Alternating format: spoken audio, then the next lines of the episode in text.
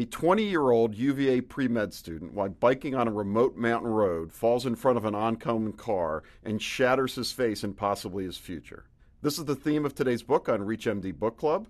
I'm your host, Dr. John Russell. The book is The Road Back A Journey of Grace and Grit by Pulitzer Prize winning author Mike Vitez. Mike, welcome to the show. Thank you. So, prior to the accident, who was Matt Miller? So Matt Miller was, as you said, he was a college student. He was from the suburbs of Philadelphia. He was going to UVA. He sort of had a, you know, the ideal life. I mean, he was uh, from an affluent family. He was in love with his high school sweetheart. He was planning on medical school. He was an excellent student. He was a junior in college, and he had discovered triathlons and, um, you know, loved training. And uh, was, you know, this happened when he was out for an 85 mile ride. So he had this like perfect future ahead of him. So what happened on that fateful day in the fall?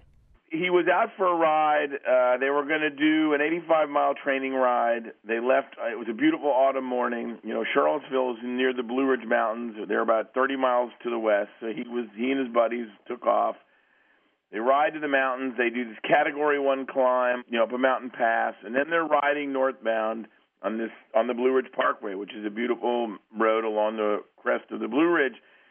These are three 20-year-old young men, and they're they're you know relaxed. The hardest part of the ride is over. They're living the dream.